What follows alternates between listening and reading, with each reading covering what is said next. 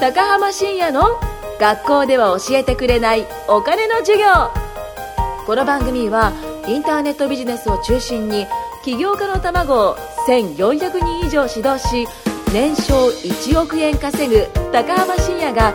誰も教えてくれないお金の稼ぎ方増やし方についてお伝えしていきます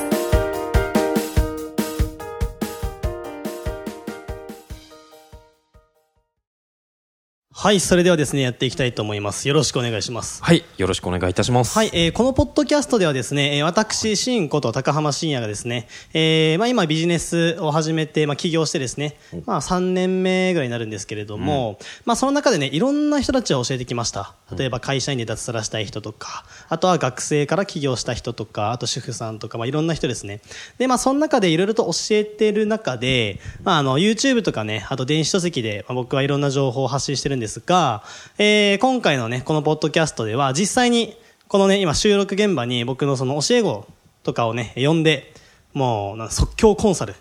みたいな感じでね、やっていこうと思います。はい。はい。そんで、記念すべき第1回目として、はいえーコンサル生のね、一人の、えー野口司くんを呼んでおります。はい。野口、お願いします。よろしくお願いいたします。はい。でですね、まあ、このポッドキャストね、あのーまあ毎回ゲスト呼ぼうかなと思ってるんですけど、そのゲストがですね、まあ、僕にこう、まあ、悩みを抱えてね、やってくるわけなんですよ。で、その悩みを、まあ、この場でね、こう解決して、まあ、本当コンサルしていく感じですね。まあ、本当やりか、まあ、いつもやってる感じです。なるほどですね僕がうんうんというわけで、記念すべき第1回目、はい野口くん。はい。今回は何を聞きたいんですやかー光栄ですね。あ、もういきなり聞いちゃっても大丈夫なんですかはい、いいっすよ、もちろん。ああ、まあそうですね。まあ一番、なんだろうな、気になるところ。まあ僕もそうですけど、はいはい聞いてる方も気になるところといったら、はいまあやっぱりシンさんって、はいまあどういう方なのかなとか、まあなんかどういうふうにビジネス始めたんかとか、あ。はあ。まあそういうの気になるんじゃないかなというふうに思って。どうい僕もった感じでビジネスを始めてきたかが、まあ、知りたいというか、まあ、あれですよ、あの野口君がそのなんだろうなコンサルなんで知りたいことでいいんですけど、まあ、そこが知りたいんですか、あ、もうそこから、ちょっとまず、ああなるほど聞いていきたいですよね。なるほどっすね、うんですえなんでですかそれはちなみに野口君もまああ学生そかれらはだもう、からあ、そういうことですよ、もうまさに。はいうんあ今学生をもう中退したんですよねあ、そういうことですね。中退しましたね。はいそうですよね、大学にもともと野口君通ってて、うんでそれで中退したと、うんでまあ、僕もね同じような感じであの中退して起業したんで、まあ、そこの部分ってことですそねうなんですよね OK です答えていきます、うんお願いしますはいで、えっとまあ、起業した時のエピソードですよねはい、でもともと僕はえっ、とまあ、生まれは札幌育ちは仙台でお、はい、でその後ですね、まあ、小中高で仙台で過ごしてあと浪人ですね、うんはいあの寸大仙台校ってとこに行ったんですけど1年間あ、寸大だったんですね。寸大だったんですよ。現役の時、河合塾だったんですけど ね。あのね、そう、うちの高校、あのー、結構地元じゃ有名な、はいまあ、はい仙台一高ってとこだったんですけほどうほう、あのー、なんだろうな、まあ、東北大とか、東大とか、うん、あとはいわゆるマーチって言われるところとかに、あーまあ、ぞろぞろと行くところなんですけどすげえな、なんとですね、あの、進学率それでも50%なんですよ。は結構面白くないですかあ。なん結構差が開いてま すね、それって。残り50%就職すんのかと。 え普通かっすよ、もちろん。あーあの、就職するんじゃなくて、残り50%でみんな予備校行くんですよ。あ、そうなんそう、浪人するんですよね。はあ。そう。でね、河合塾ね、 みんなうちの1校生ばっかだったんで、はいはいはいやめようと思って住んだ行ったんですよね。はいあ、なるほど。そうそうそう。 まあそんな感じで、えっ、と、浪人して、まあ浪人してまで大学、まあ僕はね、ちょっとずっと大、うーんと、ちっちゃい頃からやりたいことがあって、はあで、あの、そこの学科、それを学びたいから大学に行くって、まあ目的とかがもう明確になっていて、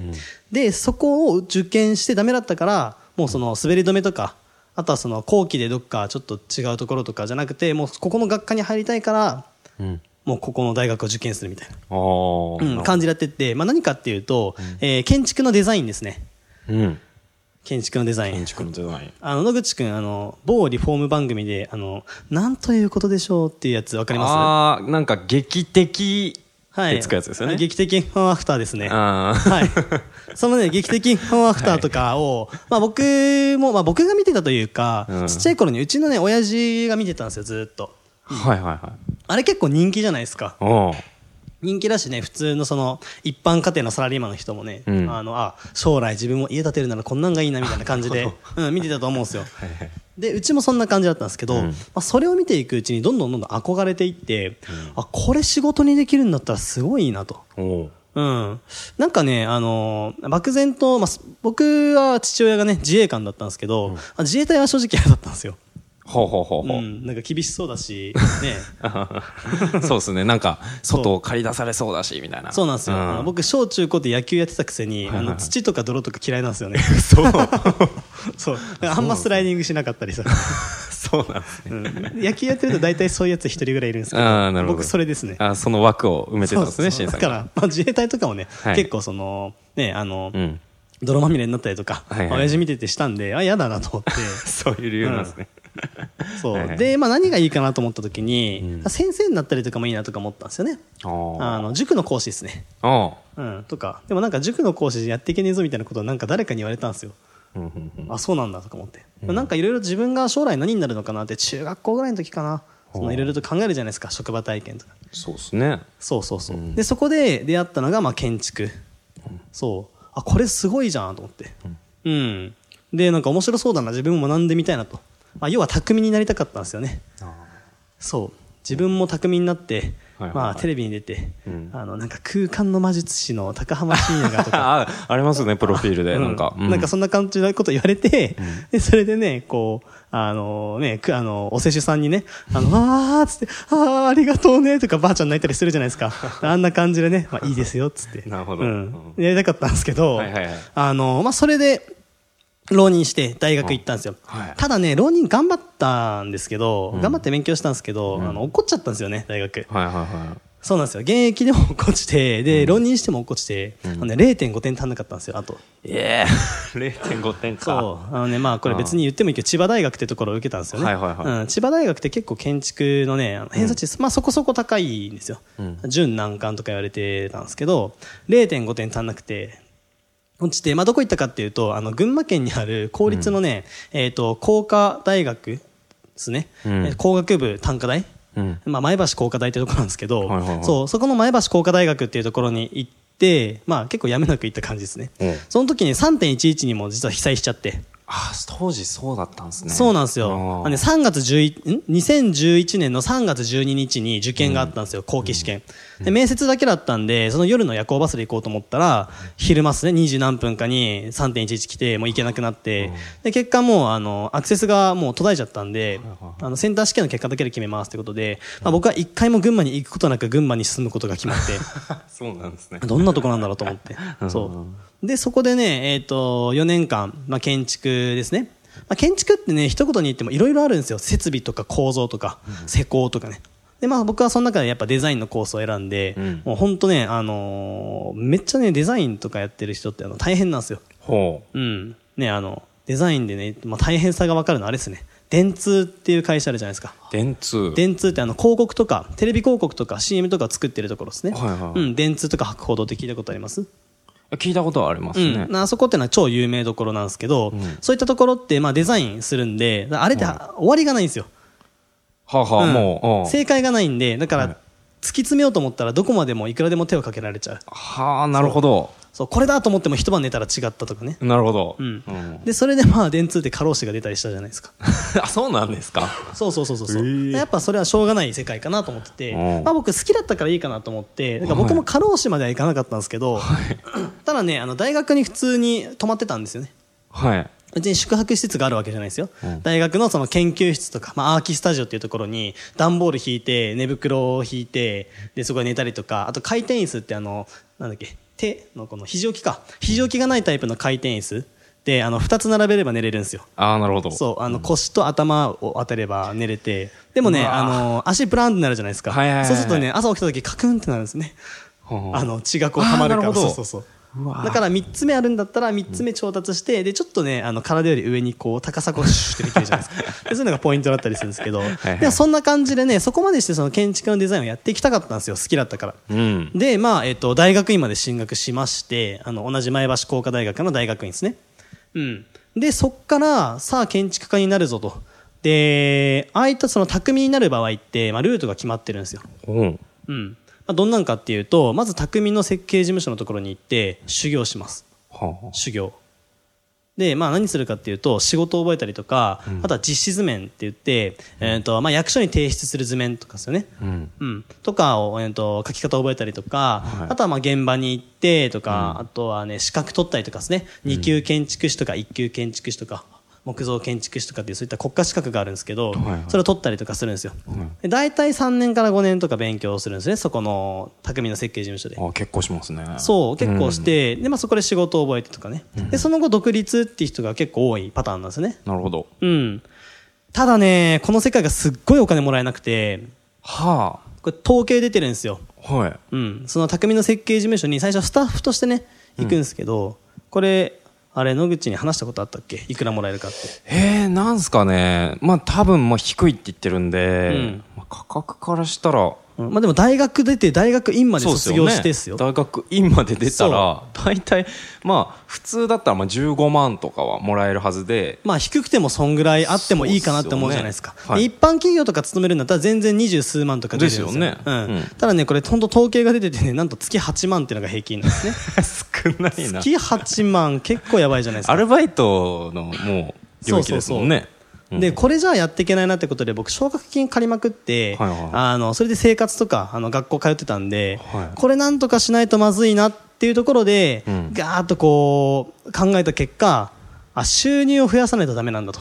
あ、はいはういはい。ん。まあ、やりたいことをやるためにも、うん、と、これだけじゃダメだから、何か稼ぐっていうことを別で、自分で力をつけなきゃいけないと。ほうほういうふうに考え抜いてでいろいろとインターネットで調べてったら、まあ、今の仕事に出会ったっていうのがなまあなるほど。そう僕のエピソードなんですよう、うん。はんでまあ、当時やったのがあれですよねあの無在庫の転売ってはいはいはいいうのがまあ流行ってたんで、まあ、今もね、僕教えてたりしますけど、うんうん無在庫の転売、まあ、一回ね独学で有在庫やってね大失敗してるんですよいはいはい。そうあの有在庫をまあ普通に仕入れたら全部売れ残ったんですよ ねそう独学で簡単に言うとそういあーなるわほどねゆるね、まあ、カメラ転売ってやつを自分でしようと思ったんですけど、はいはいはい実際それ結構ちゃんとやれば儲かるんですよ、うん。うん、ただ僕の場合はもう独学でもうとりあえず行動だと思って勢いよくやってったらまあうまくいかないですよねああ、なるほどですね。まあそりゃそうなんですよ、あの